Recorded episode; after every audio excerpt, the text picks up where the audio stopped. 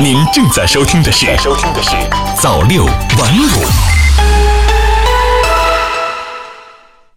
朋友你好，今天是2019年11月2号，星期六，欢迎收听早六晚五早间新闻。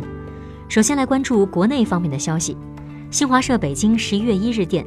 未成年人保护法修订草案》《预防未成年人犯罪法修订草案》《民法典婚姻家庭编草案》三次审议稿等6部法律草案日前在中国人大网公布，开始公开征求社会各界的意见，征求意见截至今年11月29日。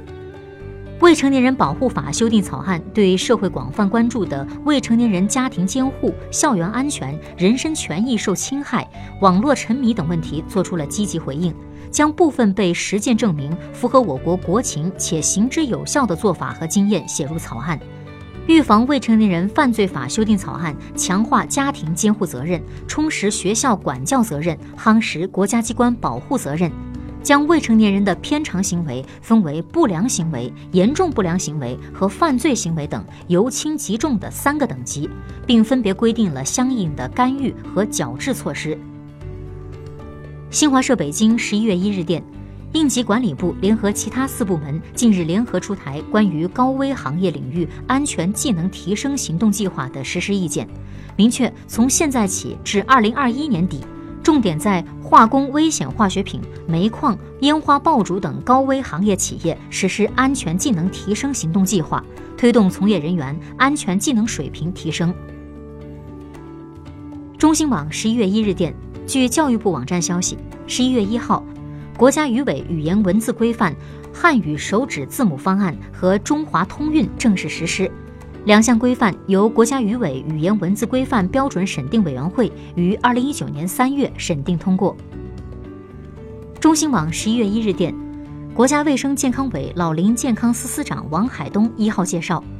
卫健委围绕老年健康服务体系建设做了多方面工作，其中包括鼓励建设老年医疗机构，包括康复医院、护理院等，支持一部分医疗机构转型为康复和护理机构，同时大力发展上门居家为老年人的医疗服务。新京报11月1日讯，记者1号从北京市重大项目办获悉，10月31号，北京2022年冬奥会北京赛区第1个新建比赛场馆首钢滑雪大跳台建设完成，已基本具备比赛条件。据市重大项目办城区场馆建设处处长黄辉介绍，首钢滑雪大跳台是2022年北京冬奥会北京赛区内第1个完工的新建场馆，也是唯一的雪上比赛场地，将承办北京冬奥会和冬残奥会的跳台滑雪比赛项目。冬奥会期间将会有4块金牌在这里产生。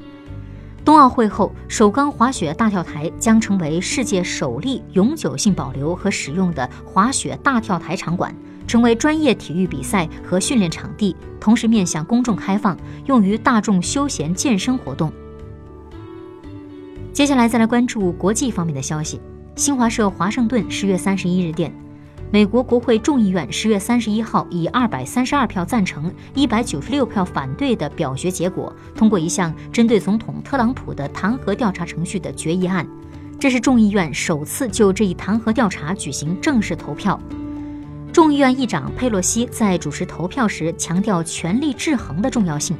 称这项决议案所制定的规则相比美国历史上有过的弹劾程序更加公平。特朗普则在决议案通过后在社交媒体上宣称，这是美国历史上最大的猎巫行为。